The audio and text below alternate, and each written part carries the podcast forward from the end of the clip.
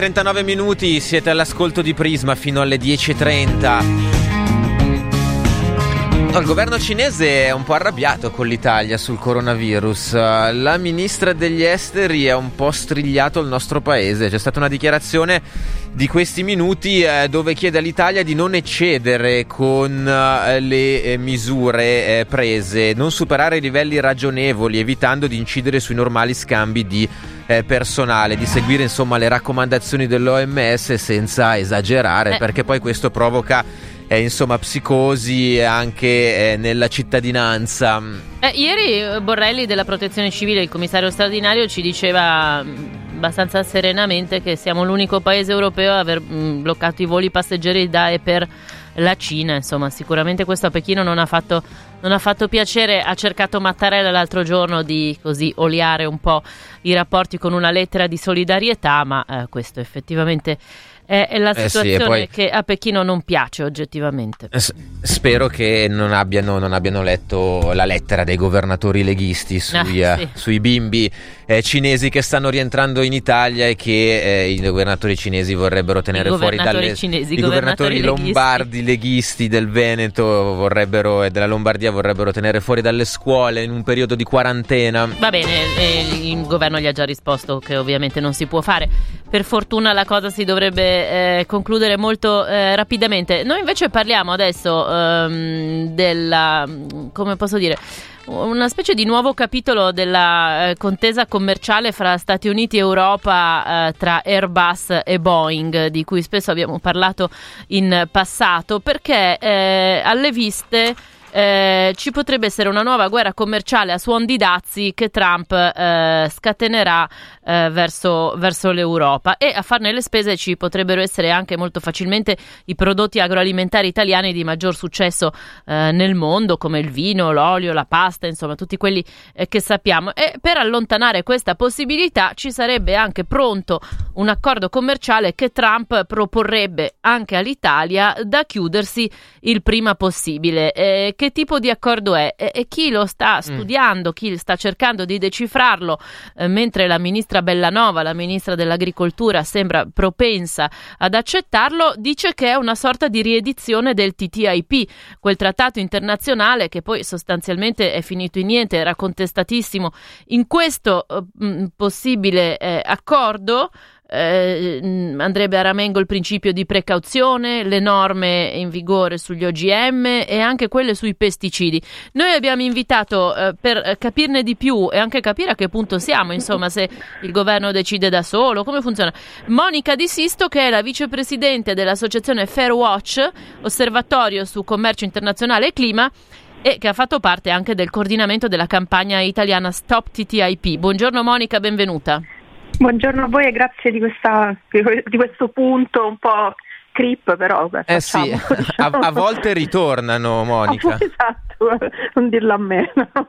di cosa si tratta? Di cosa, qual è il punto al momento ecco. cosa sappiamo allora, di concreto scorso... anche perché poi sì, sì, no, nel luglio scorso, nonostante appunto ci fossero state ampie assicurazioni che con eh, l'amministrazione Trump non si sarebbe discusso che per carte legali, in realtà eh, ci fu una fuga di, dell'ex presidente della commissione Juncker eh, a Washington per sottoscrivere un accordo con, con Trump, una, una, diciamo una, specie di carta in cui si, si scrivevano vari punti eh, proprio per scongiurare la guerra, la guerra, commerciale che sarebbe arrivata. In realtà ehm, Trump ha sottoscritto eh, la, questo impegno, ha imposto i dazi lo stesso. Eh, e questo ha diciamo, smosso le acque a Bruxelles perché soprattutto la Germania che è stata molto colpita eh, per quello che riguarda appunto la, l'esportazione di auto e parti di auto ha eh, suonato alla sveglia della Commissione dicendo che noi non possiamo reggere così la competizione, soprattutto per un mercato come quello americano che è chiave eh, non soltanto per l'esportazione diretta ma anche per l'assemblaggio di pezzi eccetera. Ehm, da questo è partito un lungo e abbastanza poco trasparente eh, scambio di carte che ha portato alla eh, sottoscrizione, all'approvazione da parte della, eh, della Commissione europea e, e, poi alla firma del Consiglio europeo di due mandati. La Commissione quindi deve evitare i dazi il più possibile, i nuovi dazi e deve lavorare per eh, far rimettere e quindi per far desistere Trump dalla, dalla, dalle compensazioni che ha già applicato e nell'altro però eh, sì, le due sponde dell'Atlantico devono lavorare su, la dicitura è abbastanza ampia e vaga e questo è preoccupante, sulle eh, regole che allontanano i nostri sistemi di produzione. Mm, quando noi abbiamo sollevato il problema che il 70% delle regole che allontanano le sponde dell'Atlantico riguardano la sicurezza sanitaria e fitosanitaria, riguardano l'ambiente, eh, ricordiamo che Trump ha fatto 17 passi indietro dall'accordo di Parigi per il taglio delle emissioni, quindi ha un vantaggio comparativo perché non deve appunto eh, spendere, le sue imprese non devono spendere di più per tagliare le emissioni ci avevano detto no no ma tranquilli perché soprattutto l'agroalimentare sarà eccettuato e, visto che è eccettuato dalla parte dei dazi e quindi non ragioneremo di queste cose. Peccato che però una settimana fa il ministro dell'agricoltura di Trump, Sonny Perdue, è un simpatico anziano signore molto bonario, ma molto insomma, abbastanza determinato, è arrivato a Bruxelles dicendo guardate noi abbiamo un grosso problema essenzialmente con una regola, il vostro principio di precauzione, perché voi vietate delle cose che poi non sono pericolose. Noi invece che basiamo il nostro sistema su solida scienza, che è la vecchia, vecchissima polemica che avevamo anche con il TTIP, riusciamo a commerciare di più e meglio, quindi eh, il primo punto che vi chiediamo è questo, soprattutto sull'agroalimentare. Poi che cosa sono questi divieti al dialogo te- della, sulla tecnologia, che cosa sono questi divieti sugli OGM, insomma lavoriamo insieme perché noi vogliamo commerciare di più. Troppi La cosa che sottolineo, che, e chiudo, è che non è che ha detto e noi rimetteremo i dazi, ha detto e noi commerceremo di più. E questo purtroppo diciamo, è uno dei grossi problemi che abbiamo perché mentre l'Europa freme e l'Italia peraltro ha fatto questa insospettabile e abbastanza imbarazzante fuga in avanti, nessuno dell'amministrazione Trump pensa a rimettere il livello di aziario attuale né si è mai impegnato in alcun modo rispetto ai livelli attuali. Ecco, eh, la ministra dell'agricoltura Bellanova come ha reagito? Ah, in un modo appunto abbastanza particolare, innanzitutto perché se eh, il, dai due mandati e quindi se l'Europa democratica decide che sull'agricoltura non si tratta, non si capisce perché sia la ministra dell'agricoltura italiana a dover ricevere mh, per prima il collega statunitense, visto che il francese non l'ha fatto, lo spagnolo non l'ha fatto, il greco non l'ha fatto, quindi nessuno delle, diciamo, dei paesi che hanno un interesse offensivo sull'agricoltura come il nostro si sono mai sognati di fare un incontro con Perdù, anche perché appunto essendo l'agenda così offensiva si, sarebbe, si sapeva che sarebbe stata così divisiva. Lei lo ha accolto in ministero e peraltro gli ha detto sulle regole possiamo lavorare anche in agricoltura, quindi questo sicuramente ci sono delle cose rispetto alle quali possiamo dialogare, anche questo ripeto c'era stato assicurato in tutte le lingue dalla parte della Commissione e anche da parte del governo interrogato dai nostri parlamentari che era, questa cosa non era sul tavolo. E, mh, mm, e, quindi soprattutto possiamo lavorare nel dialogo, nel dialogo biotech per quello che riguarda le nuove tecnologie biotecnologiche, quindi nuovi OGM. Ora, su questo c'è una grande divisione, c'è una grande discussione scientifica, però la Corte europea di giustizia ha fatto una sentenza, emesso una sentenza rispetto alla quale il biotech si è scatenato con una lobby intensissima e fiumi, fiumi di euro spesi in giro per l'Europa dicendo che gli OGM nuovi sono esattamente come quelli vecchi, sono manipolazioni biotecnologiche, quindi vanno da un lato eh, dire, controllate col principio di precauzione e dall'altro etichettate e eh, soprattutto devono seguire tutti quei percorsi autorizzativi che seguono le altre e soprattutto che i paesi europei che vogliono eccettuarne il consumo umano e quindi non inserirli negli alimenti per precauzione possono farlo. Non capiamo perché per una volta che eh, la Corte europea di giustizia disturba gli interessi del, dell'agrobusiness, che cosa tocca sentire? Che un ministro eh, sembra propensa a trattare, eh, insomma, ma l'Italia può fare, tavolo, no? Può fare storia a sé o questo accordo sarebbe da fare eh, diciamo a livello di Commissione europea o, o, o l'Italia può stipulare un accordo con gli Stati Uniti da sola? Ma l'Italia può fare quello che vuole, nel senso può cooperare scientificamente con, con, gli Stati Uniti, già lo fa, cioè gli istituti di ricerca cooperano, non è che siamo in un mondo chiuso, peraltro ah no, siamo, certo. tutti, no, cioè siamo tutti peraltro membri dell'Organizzazione Mondiale del Commercio, quindi i paesi bilateralmente possono discutere, in realtà noi però abbiamo conferito il mandato commerciale all'Europa, allora l'Europa o ci piace sempre o non ci piace mai eh, era stato raggiunto in Consiglio europeo appunto un punto di equilibrio che riguarda l'agricoltura che era stata eccettuata, peraltro eh, noi sappiamo insomma, che in Francia eh, c'è stato il veto di Macron che ha detto se Trump non ripensa al, al, al passo indietro che ha fatto rispetto al, all'accordo di Parigi non c'è accordo commerciale da fare ehm, l'Austria ha detto assolutamente l'agricoltura no, eh, figuriamoci eh, Macron ai trattori in strada non, non, può permettersi in questo momento di aprire a nessun tipo di concessione che riguardi il settore agricolo vista la, la crisi attuale. Interna. Ma quello che voglio dire è che la, mh, l'atteggiamento mh, aperturista, diciamo dialogante della Bellanova con l'amministrazione Trump è solo un atteggiamento che ritenete inopportuno o può fare dei danni per capirci? No, cioè... può fare dei danni perché chiaramente il Consiglio europeo è, una, diciamo, è, un, è, un, è un, argomento, è un, dire, un'organizzazione, un'istituzione in cui gli equilibri sono molto eh, in questo momento in particolare sono molto delicati, quindi se eh, ci si arriva tirando una mazza sul tavolo, diciamo, soprattutto per il consenso europeo ci sono dei problemi. In Germania i Verdi già si sono fatti sentire, nel Parlamento europeo addirittura il giorno dopo dell'arrivo di Perdue e dopo la sua conferenza stampa c'erano eh, dire, eh, dirigenti della Commissione che rispondevano alla van der Leyen che, che, aveva confermato che c'era alla vista appunto entro un paio di settimane un accordo con Trump che loro non ne sapevano niente, non avevano mai visto un test e che una cosa del genere non si era mai vista, addirittura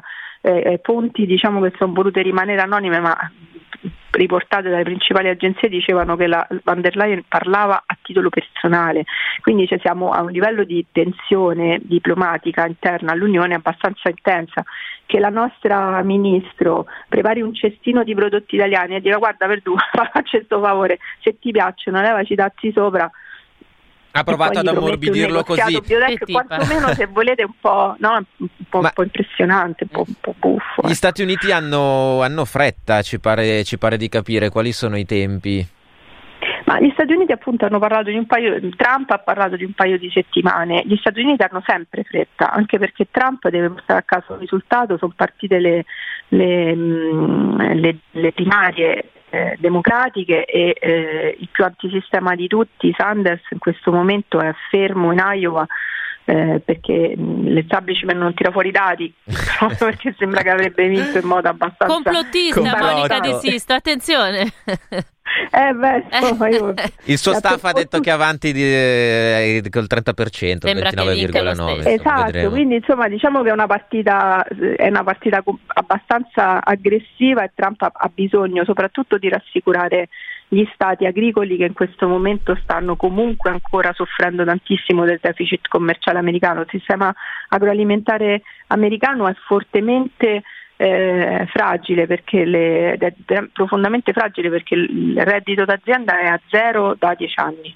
quindi producono per non guadagnare, eh, sono inseriti in cerniere multinazionali che quindi creano grossissimi problemi proprio di impatto anche sociale in questi territori. E queste persone avevano votato Trump perché volevano che anche la loro America diventasse grande, ciò non sta succedendo come era prevedibile, ma eh, insomma ognuno fa le previsioni nazionali pessime che, che, che sappiamo. E quindi questo è, è, il risultato e lui vuole portare a casa come dire, eh, culturalmente e eh, pro, per la sua propaganda questo risultato e portarlo alle, alle, ai, appunto, alle, alle persone che l'hanno eletto. Certo che se glielo facciamo fare noi, addirittura gli regaliamo pure la spesa a portarsi a casa, a me sembra proprio imbarazzante per il nostro paese. Poi magari io sono un po' così di gusti difficili. grazie Monica, grazie per essere stata con noi. Grazie a voi, buona giornata, grazie per lo spazio. Arrivederci a uh, Monica Di Sisto, vicepresidente dell'associazione Fairwatch, che è un osservatorio su commercio internazionale e clima. Oh, all'interno del, del mondo agricolo c'è un uh, certo dibattito, se ne discute ovviamente eh, da anni e questa accelerazione ha eh, riaperto ovviamente questa discussione, questo dibattito. Al telefono con noi abbiamo Luigi eh, Simonazzi, responsabile economico eh, della Coldiretti di eh, Milano Monza. Buongiorno Simonazzi. Buongiorno, buongiorno, a tutti. E Marco Barbetta, responsabile ufficio studi della CIA, la Confederazione Italiana degli Agricoltori. Buongiorno Barbetta, anche a lei. Buongiorno, buongiorno a tutti. Allora, partiamo da Coldiretti. Eh, Simonazzi, voi eh, che, cosa, che, cosa, pensate di questa nuova riproposizione, di, eh, questo, eh, di questa revisione della TTIP? Beh, cosa pensiamo noi? Che se tengono fuori il cibo da questi accordi internazionali transoceanici fanno una bella cosa, perché se non viene rispettato un, reci- un principio di reciprocità, e cioè quello che vale in Italia in Europa in generale, non viene rispettato negli Stati Uniti, però noi dobbiamo importare le loro produzioni primarie, noi non possiamo che non essere in disaccordo su, questa, su, questa, su, questo, su queste trattative. Quindi, eh. ecco, cosa non ci deve essere secondo voi? Beh, non ci deve essere, ad esempio, il, il pollo trattato con eh, la candeggina, che negli Stati Uniti è una pratica normale, mentre invece da noi è tassativamente vietato. Non ci deve essere la carne agli ormoni, ormoni di crescita che vengono tranquillamente utilizzati negli Stati Uniti e da noi sono vietatissimi. Non ci deve essere eh, il mais o la soia trattate con degli erbicidi come la trazina che in Europa è vietata, è vietata da 28 anni, negli Stati Uniti invece viene ancora utilizzata. Non ci deve essere il grano trattato per la maturazione con il glifosate, pratica vietatissima in Italia perché non ci sono assolutamente i tempi di carenza, tant'è che nel grano eh, che arriva a, dal, dal Canada si trovano residui oltre alla soia di glifosate. Cioè, insomma, eh, sono tanti i prodotti che negli Stati Uniti, in Canada e comunque in generale oltreoceano vengono prodotti in totale deregulation, mentre invece in Europa vengono, non vengono neanche prese in considerazione quelle pratiche. Quindi perché noi dobbiamo consentire a Trump di invaderci con i suoi prodotti che peraltro costano molto meno dei nostri e quindi troverebbero sicuramente sul mercato spazi di vendita eh, quando eh, da noi invece la sicurezza alimentare eh, viene messa sempre al primo posto e questo provoca inevitabilmente, ma ne siamo anche contenti, un aggravio di spesa per le nostre aziende. Marco Barbetta, come responsabile dell'ufficio studi della CIA, voi eh, che cosa pensate di queste trattative in corso? Ma uh, sul TTIP, diciamo, la, la, la, rinascita in TTIP in quanto tale uh, ci si può ragionare, però uh, il discorso è che nessuna invasione di, di, di, cibi americani, cioè tenere fuori il cibo dal, dal, dalle trattative commerciali vuol dire allora vanno bene anche i dazi, cioè delle due l'una, quindi insomma accettiamo queste politiche eh, di dazi difficili in cui un ambiente libero totalmente da una cornice di, di, di, di regole eh, stabilite tra le due parti mh, si possono applicare dazi come in, in qualsiasi fase come sta, come sta a, accadendo. La, la, la, constatazione è una, noi siamo esportatori netti agroalimentari, parlo verso, verso gli Stati Uniti d'America, 4,2 miliardi l'anno scorso, il terzo mercato, ogni 10 prodotti venduti eh, nel mondo, uno finisce su sulle tavole, uh, sulle tavole statunitensi. È chiaro che in un negoziato, in un gioco, bisogna avere quando l'Italia, noi pensiamo che quando l'Italia gioca un ruolo all'attacco, l'Italia agroalimentare, quindi un ruolo offensivo, deve sedersi a tavola e negoziare. L'esperienza lo dimostra, accordi come il CETA, come uh, il, il GEFTA col Giappone hanno uh, funzionato, si pensi agli ultimi dati, ottobre di quest'anno il Giappone è cresciuto più 60% l'agroalimentare, le importazioni di grano al glifosato di cui ho sentito prima io parlare sono state dimezzate dimezzati dal CETA, quindi non arrivano. Poi eh, si possono creare insomma, tutti gli allarmismi che si vogliono, ovviamente il TTIP eh, diciamo, oh, come, era stato predisposto doveva essere ancora rivisto, negoziato, può essere sempre modificato. Carne agli ormoni non ce ne sono, eh, polli alla varicchina restano negli Stati Uniti, anche nel CETA è stata vietata l'importazione di carne agli ormoni, era così anche nel, nel TTIP come l'OGM, erano dei capitoli all'epoca erano eh, esclusi. Perché cioè lei dice vale la pena di trattare e farci valere ma trattare per schivare i dazi.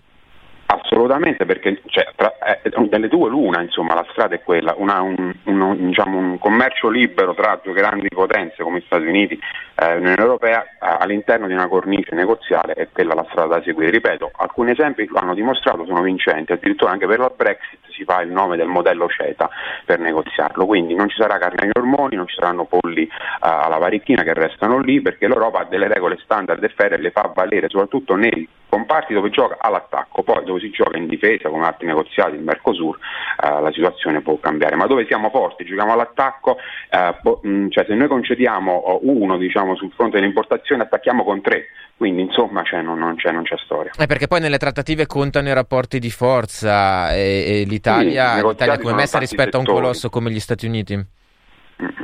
Sì, sono tanti settori, insomma, e quindi dove i settori, però non è l'Italia, è l'Europa che negozia mm. i trattati, quindi non è l'Italia. Eh. La ministra Branova ha incontrato l'omologo, però la, la, è l'Europa che negozia il trattato, come accade col Canada e con, con il Giappone. Ripeto, dove eh, giochiamo all'attacco eh, non c'è storia secondo me. Simonazzi, Beh, però forse sta sfuggendo una delle pretese di Trump, cioè, eh, che è stata portata, spiegata bene da, dal ministro dell'agricoltura degli Stati Uniti.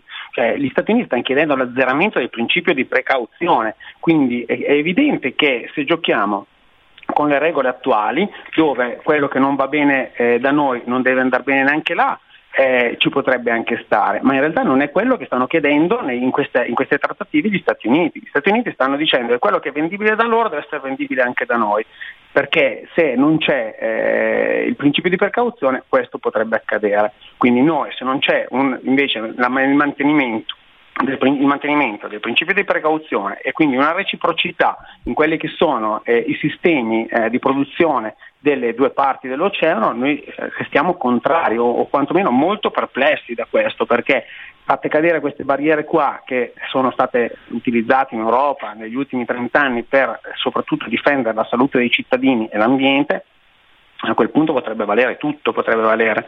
Questo Eh, però mi sembra una linea comunque- di difesa comunque- comune. comunque un'ultima cosa, ho sentito dire che il CETA è funzionato bene eh, in questo periodo di prova, in quest'anno di prova. In realtà non ha funzionato bene per niente sulle DOP, perché le esportazioni di parmigiano reggiano e padano, e qui non c'entrano i dazi, ma c'entrano le regole commerciali applicate dal Canada, hanno provocato una riduzione delle esportazioni di questi, dei due No, principali DOP italiane.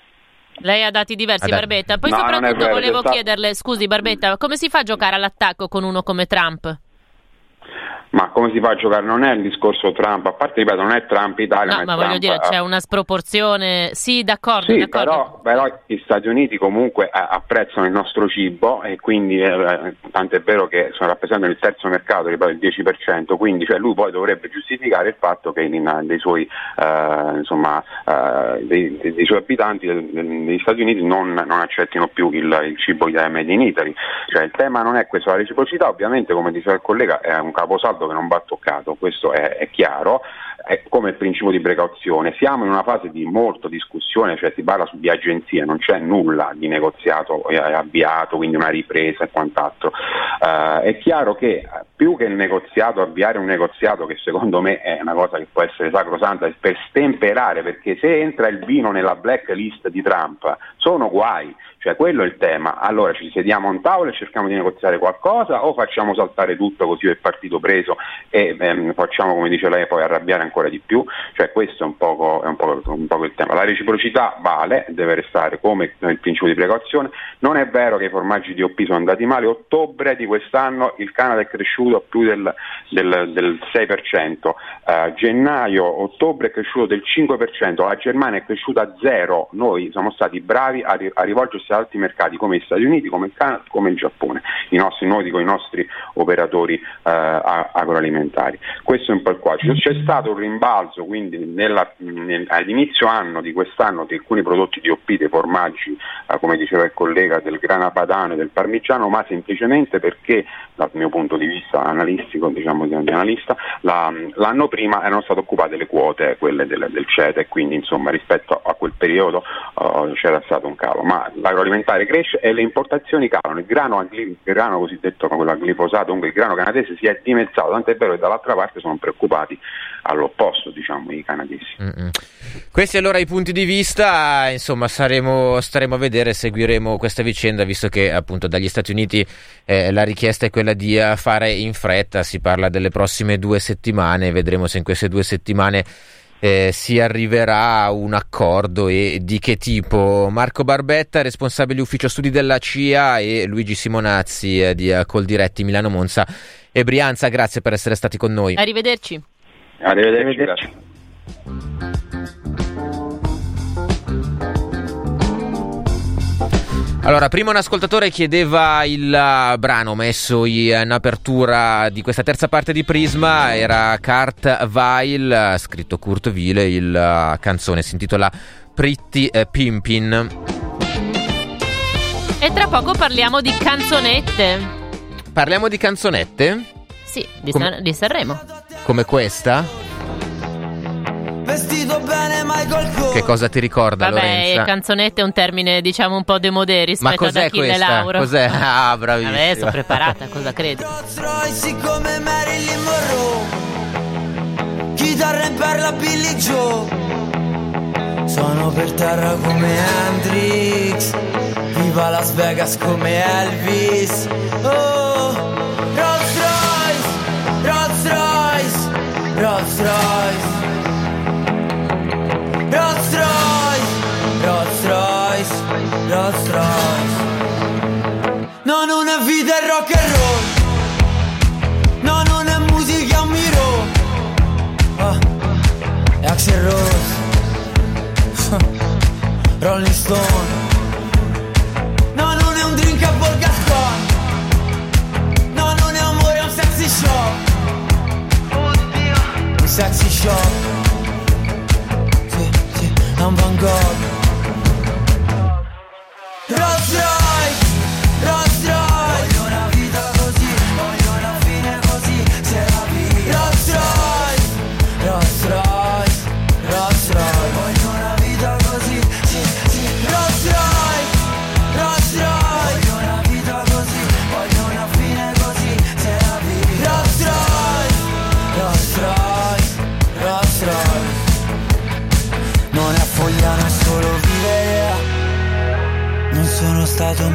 stesso mai. No, non c'è niente da capire. Ferrari bianco, sì, Miami Vice. Di noi che sarà? Rolls Royce, Rolls Royce. Di noi che sarà? Rolls Royce, Rolls Royce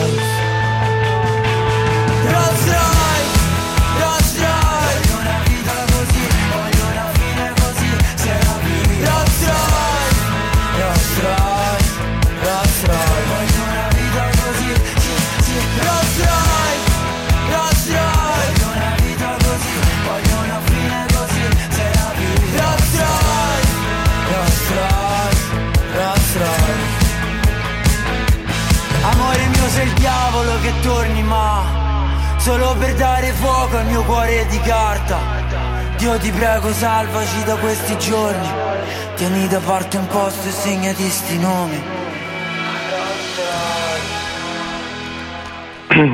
Matteo Villaci, che abbiamo sentito. uh, Ti fa- schiarivi la voce che per far bella la voce. figura. Tu eri più partito Achille Lauro o più Mahmood l'anno scorso?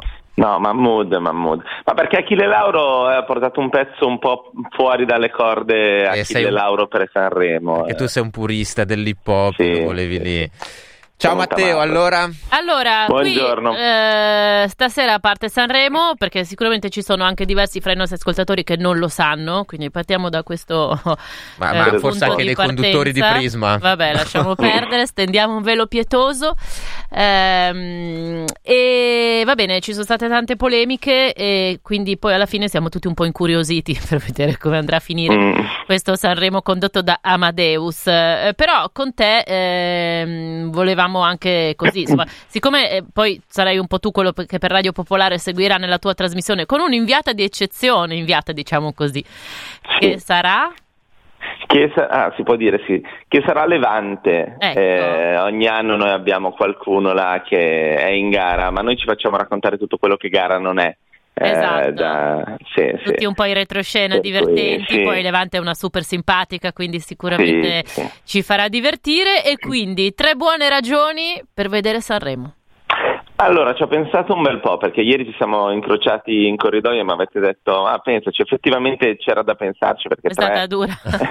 Capito? Con una, due. Vabbè, allora, la prima secondo me sono i giovani. Eh, conosco un po' di formazioni che si presenteranno ed effettivamente è curioso vederle su quel palco. Qualcuna è stata da noi diverse volte, mi viene in mente gli Eugenio in Via di Gioia che da noi hanno anche suonato e quello è un'occasione eh, che loro vivono in maniera diversa perché le nuove proposte non ha la pressione del, del Sanremo, diciamo, dei, dei, dei big, eh, per loro è un'occasione per, per farsi vedere al grande pubblico e anche ne, ne parlavamo con loro sorridendo una soddisfazione da togliersi in famiglia poi al Natale successivo e dire nonna hai visto?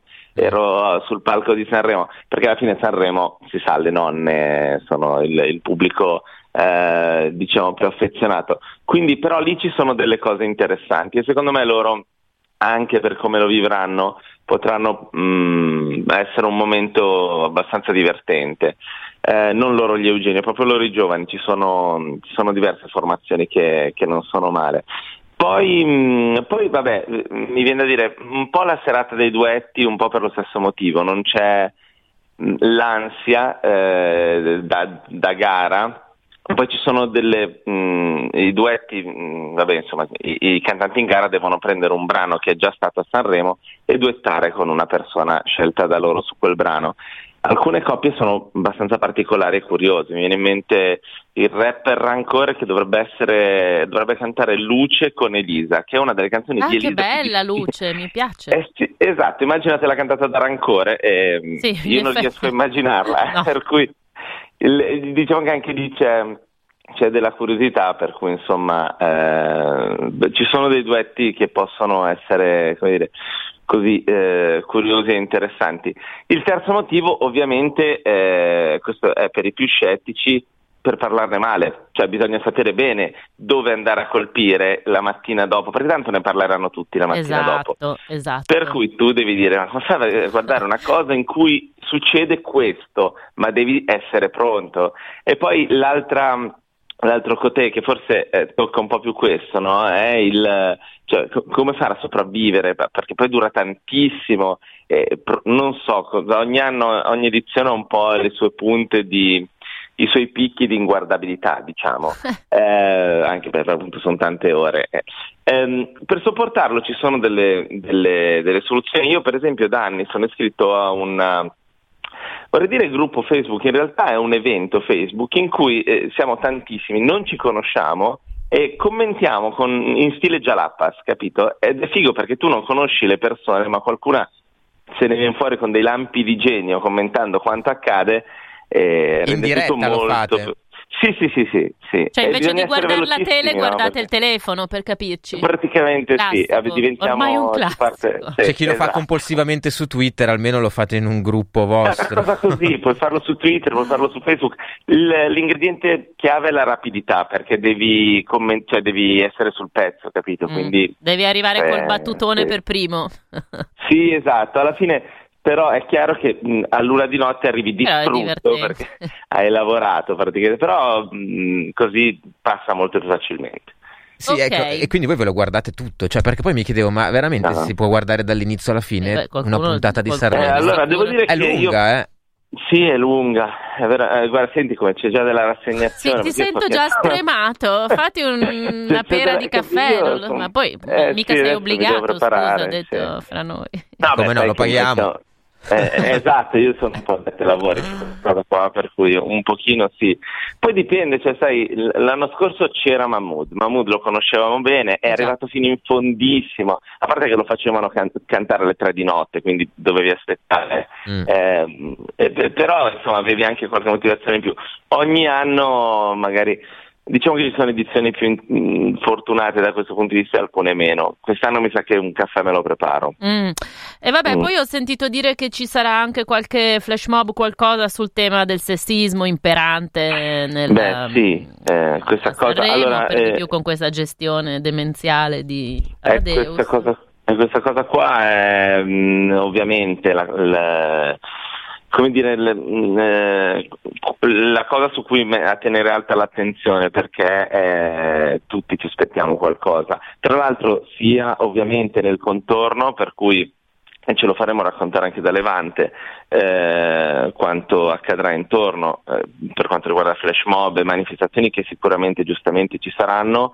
Sono anche curioso di vedere come alcuni cantanti magari ehm, si esporranno durante la manifestazione perché da qualcuno qualcosina mi aspetto. Mm. Intanto da, cioè, da Levante per esempio, però Mm. ci sono anche altri nomi che insomma sono, si sono anche già schierati. Senti, volevo cui- chiederti invece una cosa, mm, un tuo parere su una cosa. Certi gruppi, diciamo quelli Mm. alla radio popolare, poi quando vanno a Sanremo, per qualche verso si guastano? Passami la genericità della domanda, però ci siamo capiti. Beh, Cioè, sì, eh, eh, parte una deriva commerciale o non necessariamente? Ovviamente potrei Mi- fare nomi e cognomi, ma mi scoccia, ma ci siamo Cioè, capiti già. vuoi che li faccia E- io? e- Di, Ecco. esempi ce ne so. Ma no, vabbè, per carità, per- non per No, criticare. scherzo. È più... No, no, no, mm, no, sai, allora, ci sono, questa cosa qua eh, vale, vale un po' per, per ogni categoria che vede Sanremo con, con un occhio un po' così, quindi vale per Radio Popolare, no? Anche perché tanti sono passati da noi, eh, vale anche, eh, e mi viene da dire a maggior ragione per il settore del rap, che per anni ha visto Sanremo come Satana, praticamente. Certo. Ehm, e in realtà mh, per un po' di tempo questa cosa è stata molto valida. Eh, secondo me alla fine dipende dalle edizioni. Mi viene mh, da dire che è uno ossimoro vero, però eh, paradossalmente, mettiamola così, Baglioni ha, fatto, ha tirato fuori come direttore artistico un paio di edizioni secondo me molto aperte da un certo punto di vista, un'edizione in cui, edizione in cui alla fine, nel suo culmine, ha vinto un artista come Mahmood, ovviamente creando tutte le polemiche che ha creato. Però ecco, Mahmood è un artista alla radio popolare ed è anche un artista che viene dal, dall'urban, se non proprio dal rap, quindi il paradosso totale su quel palco. Secondo me, se l'edizione è, eh, diciamo, da un certo punto di vista coerente, non sei costretto a diciamo, sputtanarti. Eh, oltretutto questo poi dipende dagli artisti. Ci sono artisti a cui non- lo stato sociale non è che è andato lì in un modo e ne è uscito ehm, venduto. Eh, Matteo, ci senti? Matteo, Matteo, forse ti stavi spostando. No, proviamo, proviamo a richiamarlo Matteo Villacci. Oh, volevo proprio dirti, ci sentiamo Mahmood? E nel frattempo Mahmood che l'anno scorso l'ha vinto il Festival di Sanremo con soldi. Mamma stai tranquilla sto arrivando. Te la prenderei per un bugiardo. Ti sembrava amore ma era altro. Beve champagne sotto Ramadan. Alla tv danno Jackie Chan. Fuma narghile mi chiede come va mi chiede come va, come va, come va Sai già come va, come va, come va Penso più veloce per capire se domani tu mi fregherai non ho tempo per chiarire perché solo ora so cosa sei. È difficile stare al mondo quando perdi l'orgoglio. Lasci casa in un giorno. Tu dimmi se pensavi solo ai soldi. Come se avessi avuto soldi, soldi. Dimmi se ti manco te ne fotti, fotti. Mi chiedevi come va, come va, come va. Adesso come va, come va, come va. Ciò che devi dire non l'hai detto. Tradire una pallottola nel petto. Prendi tutta la tua carità. Venti a casa ma lo sai che lo sa Su una sedia lei mi chiederà. Mi chiede come va, come va, come va Sai già come va, come va, come va. Penso più veloce per capire se domani tu mi fregherai. Non ho tempo per chiarire perché solo ora so cosa sei. È difficile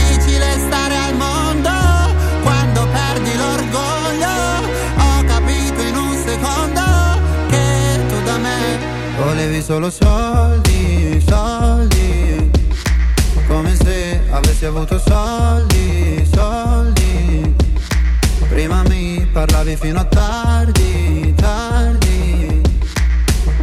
Mi chiedevi come va, come va, come va Adesso come va, come va, come va ولدي ولدي حبيبي تعالي هنا Mi dicevi giocando, giocando con aria fiera ولدي ولدي حبيبي sembrava vera La voglia, la voglia di tornare come prima Allora, questo Mahmood a soldi, la canzone che l'anno scorso ha vinto il Festival di Sanremo. Matteo Villacci, dicevamo degli artisti alla radio popolare che poi finiscono a Sanremo. Mm, eh, ce n'è un altro quest'anno, Bugo, che farà eh, un duetto con Morgan. Sì, sì, sì, ecco, un'altra cosa curiosa Eh da sì. qui. Ecco, io non ho idea di cosa possa venire fuori, eh, veramente, eh, secondo me è una- eh, po- potrebbe essere una delle cose più divertenti, almeno tra i cantanti in gara. Eh, poi ecco, nella prima sera un'altra curiosità è capire cosa portano veramente sul palco, perché le canzoni sono vietatissime, insomma non possono circolare prima di stasera stessa, i testi ci sono già, però eh, insomma, poi la resa è un'altra roba. Eh, quindi mh, per quanto riguarda questo, da, da loro due mi aspetto, ecco, mh, c'è parecchia curiosità. Eh diciamo. sì, sì, parecchia, sì, Mm. in effetti sono una coppia abbastanza eccentrica, quindi... Sì, ecco, bravo, hai trovato l'aggettivo giusto, eccentrica. Beh, comunque ascoltando prima Achille Lauro e poi Mahmood, stavo pensando che, mh, come dire, Sanremo si è decisamente messo al passo con i tempi, non era Beh, scontato per un carrozzone così, eh, diciamo, mh, ma insomma, ancorato a certe eh, d- dinamiche, mentalità. Certo. Se vuoi ti metto Beh, Masini o Rita Pavone, eh. che si- È questo il punto, cioè, allora, eh, Eh, vabbè, sì, però sì, a- come- aprire allora, a questo tipo di musicisti, non lo so, non... È, è quanto secondo me dicevo prima, c'è il, il paradosso della gestione di Baglioni. Baglioni eh, che è, il nome, è un nome che secondo me chi ha messo lì trovava molto rassicurante perché alla fine eh, secondo me eh, chi, chi c'è sopra la RAI in primis ehm, in testa che il Festival di Sanremo che come dicevi tu Lorenza è quel carrozzone molto conservatore, è eh, l'Italia come vista in cartolina e deve rimanere quella cosa lì,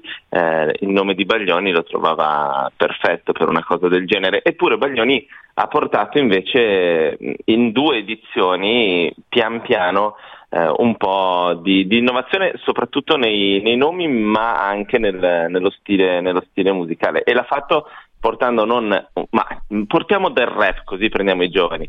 Ha preso comunque nomi di, di qualità con canzoni di qualità e quindi secondo me gli è abbastanza riuscito. Eh Solo sì, c'è da dire che, Baglioni, è che appunto è anche, eh, sono anche insomma quei nomi e quei generi che, che- che vendono in questo momento. Non so Mm. se anche le case discografiche eh, poi eh, si muovono per proporre quelli che poi saranno effettivamente nella pratica gli artisti che eh, potranno, potranno vendere, visto che quelli sono i generi da cui si sta pescando.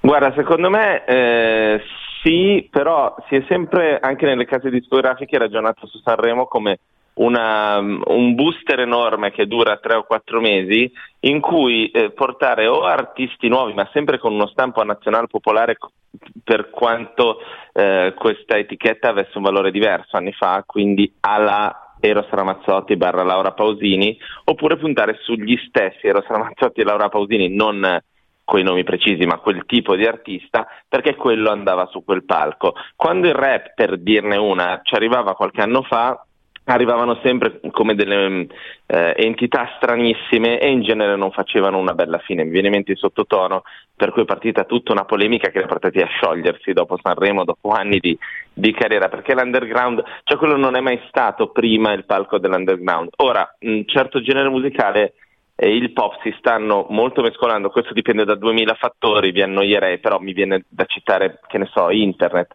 che ha reso molto più democratica la scelta della musica ed evidenti i dati di certa musica, che eh, puoi essere underground quanto vuoi, ma se fai quei numeri lì, la major magari l'occhietto lo apre. Eh certo. Allora, le tre ragioni secondo Matteo Villacci per vedere Sanremo, i giovani, i duetti e eh, il fatto di poterne parlarne male con cognizione di causa la mattina Esatto. dopo. Ecco, no, ovviamente abbiamo già beccato l'ascoltatrice che ci eh, così ci rimprovera per essere anche lui, anche noi, non essere riusciti a sfuggire al delirio nazional popolare sanremista. Eh, però eh, noi così, sì. io lo confesso, stasera una mezz'oretta me la guardo. Di più non so se ce la faccio. Ah, guarda, mm, ti invidio. Sulla prima mezz'ora sarò preparatissima domani, quindi se Va volete... bene, fanta- parleremo di quello domani, a, a prendere- mentre prendiamo Vabbè. il caffè. Malissimo, ovviamente, ne parleremo malissimo. Vabbè, magari tutti. dopo la fine mm, di questa edizione ne riparliamo insieme qui a Prisma. Va bene, ok. Ciao Matteo! Ciao, ciao. E quindi, insomma, da questo pomeriggio Levante, inviata di Radio Popolare nella trasmissione. La sentiremo, sì, sentiremo i racconti eh, un po' laterali, eh, che è anche il, il bello di questi collegamenti rispetto al festival. Allora, stavo vedendo mh, prima sulla, quando hai citato eh, le questioni e le polemiche eh, legate alle eh, frasi di Amadeus, eh, non una di meno, il collettivo femminista non una di meno organizza un eh, flash mob alle 16.30 eh, di eh, sabato eh, fuori dal Teatro Ariston, quindi quello sarà un appuntamento, un appuntamento insomma per far sentire eh, quella voce. Sì. Loretta Goggi. Attenzione. So, sono andato a pescare un po' nei Sanremo passati. Va bene, va bene, ci piace. bianco, fiori e vecchie canzoni. Per tutti i sentinelli all'ascolto, questa qua. Che imbroglio era, maledetta primavera, che resta di un sogno erotico sei. Al sveglio è diventato un poeta. Se a mani vuote di te non so più fare come se non fosse amore, se per errore chiudo gli occhi e penso a te.